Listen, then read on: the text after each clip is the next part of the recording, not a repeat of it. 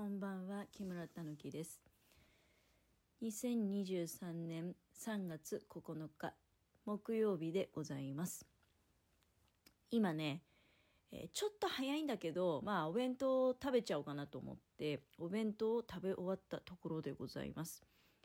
だいたいいつもはねあのまあ家のもの夜勤に行ったんですけど夜勤の人の分のお弁当を作ります。でその残ったおかずを適当なお皿に盛り付けてラップして冷蔵庫に入れておくのね。でご飯も適当な、まあ、お茶碗とかタッパーに入れてで冷蔵庫に入れておいたものを取り出してきてレンジでチンして私も夕飯があ夕飯の時間が来たら食べると。いうことをしてるんだけど今日はちょっとねあの頑張って えー美味しいおかず作りましたので、まあ、たまには自分もあのまあ、それこそね、えー以前ちゃんとフルタイムで働いていた頃に使っていたお弁当箱を引っ張り出してきましてちょっとお弁当箱に詰めて、えー夕ご飯食べようかなということでお弁当箱に詰めてたんですよ。えっとねメニューは、まあ、まずご飯はゆかりご飯なのね。だいたいゆかりかけるかもしくはあふりかけかけるかあとはまちょっとおかずが寂しいなっていう時はあののり弁にしたりもするんだけど今日はねおかずはとにかく非常に良かったので まあゆかりぐらいかかってればいいだろうということでゆかりをかけてでおかずはねまずブロッコリーのあの焼いたもの塩コショウでね。それからツナが入った人参しりしり。であとはあちょっとこう厚めに焼いた塩味の卵焼き。でメインはあの梅と海苔とチーズのささみロール。こう梅と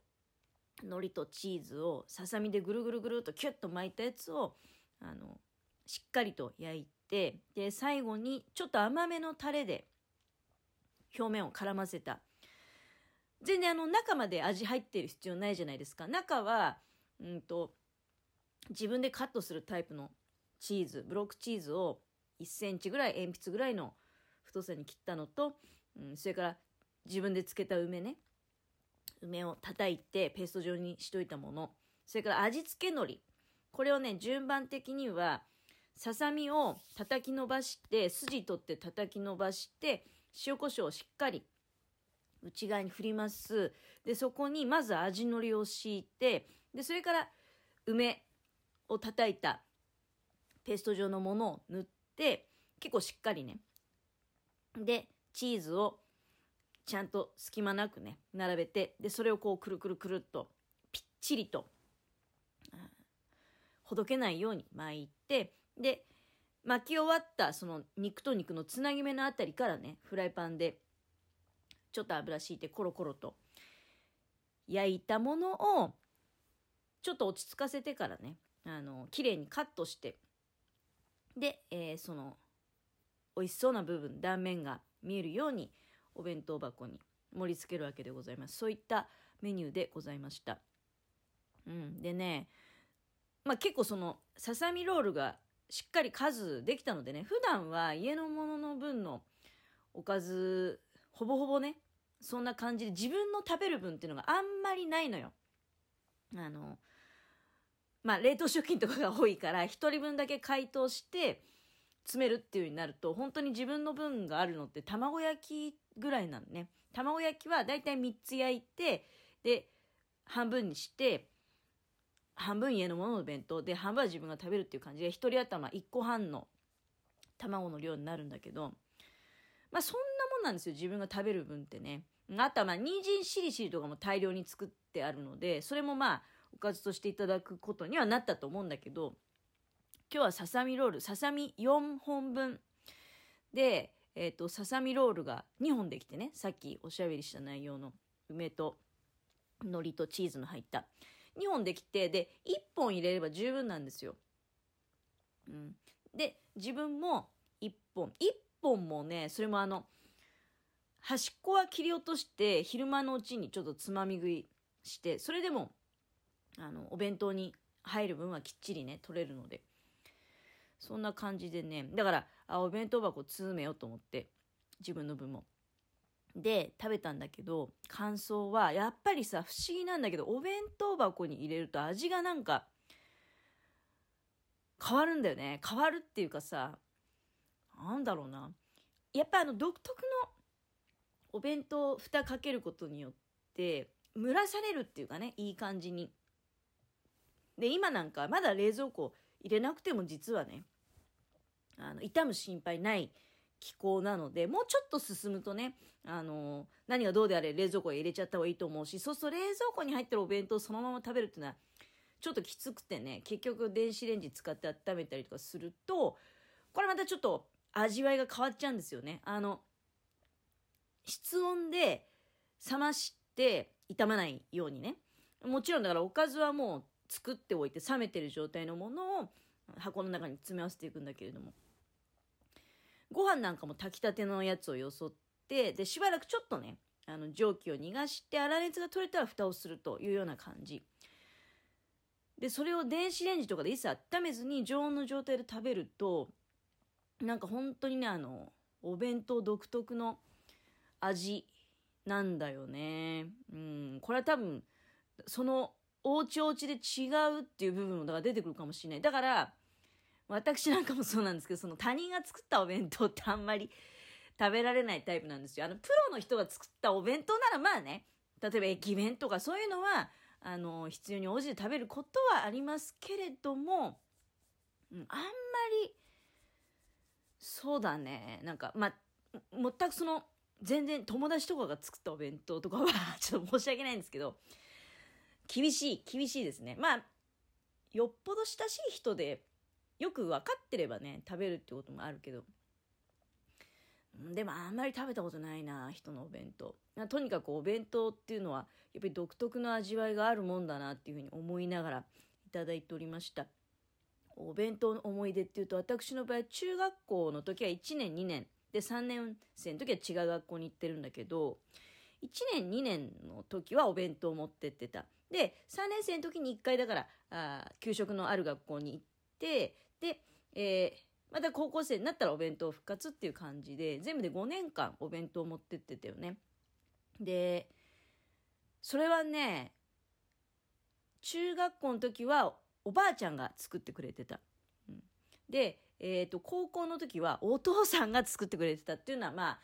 自営業サラリーマン辞めて自営業になってたのでね。でお母さんが外で金稼いでこなきゃいけないっていうその仕事がうまくいくまでね。っていうような時期だったので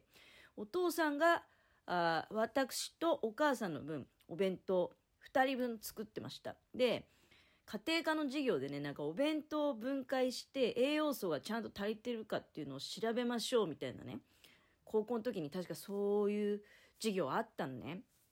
ですごく褒められたんですよ。彩りが良くて栄養のバランスが考えられてますってね。で私はねご飯食いで結構ご飯がもうお弁当の中の3分の2ぐらい占めてるんだけどきっちりだけど彩りよくねその残った3分の1のスペースに豆とか卵とかお肉とかね。野菜そういうのが入ってて素晴らしい。で家持って帰って褒められたよっていう話をしたらあのうちは俺が作ってるもんなみたいなね、うん、ことをなんか結構どうやって言っていていや、おめえ仕事まだ稼ぎねえからだよ、みたいな。あの、お母さんからちょっとね、えー、突っ込まれるみたいな、そんなね、思い出がございます。で、そう、今ね、自分、その中3の時に行ってた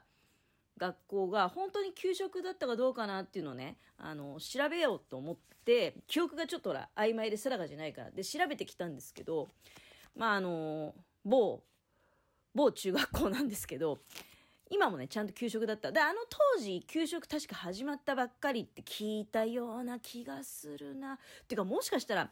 給食始まったの弟の時からかも。だから、私は弟が給食食べてるっていうのを自分が勘違いしてね、自分の代の時はもしかしたらまだ給食なかったかもしれないけど、でもね、もうほどなくして私が、だから卒業するかしないかうちに給食がスタートするんですよ、学校で。うん。でも確か、どうだったっけかなでね、まあ何しろ今ね、その中学校、だから全然もうその当時から、まあもしかしたら私記憶違いで食べてないかもしれないけど、給食があり、で、えー、っとね、ちなみに明日は、あ、今日、今日何食べたのかなって見てみたら、牛乳赤飯、野菜のお椀、えー、チキン南蛮にゆで野菜、タルタルソース。このチキン南蛮、ゆで野菜、タルタルソースっていうのは多分ワンプレートなんだろうね。で、野菜椀って何なんだ野菜の煮物ってことかな。で、お赤飯。なんでかなと思ったんだけど、卒業とかそういうのが近いからかな。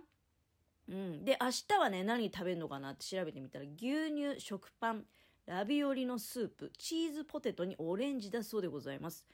全然、こんな給食はね、多分、食べた記憶ないですよ。このラビオリとかね、チーズポテトなんていうのは、あとチキン南蛮なんていうのも出てきたことないね。チキンは大体竜田揚げだったよなっていうふうにね、うん、そんな記憶がございます。でも、ちょっと今喋りながらね、もしかしたら私、その中学校で3年生の時にね、お弁当持ってってた最後の世代かもしんない。中学って今どうなの？ほとんどが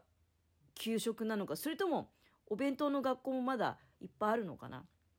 えー、お弁当ってね、あの本当にメニュー考えるの悩ましい問題だったよなっていうふうに、えー、思うわけでございます。でね、いい言葉があったんですよ。えーその中学校のね、ホームページ。ちょっと軽く紹介させていただくと、給食のお便りのところで。給食がなくなると自分で食事を選ぶ機会が増えます。何を食べたかはいいか、えー、迷ってしまった時には、ぜひ給食を思い出してくださいと。食べることは生きること。えー、食べることをおろそかにせず、食べることを大切にできる人になってくださいっていう、ちょっとね、あの、私流にちょっと変えちゃったけど、でもほとんど同じ内容。はい、そういったメッセージございました。食べることは生きること。そうですね。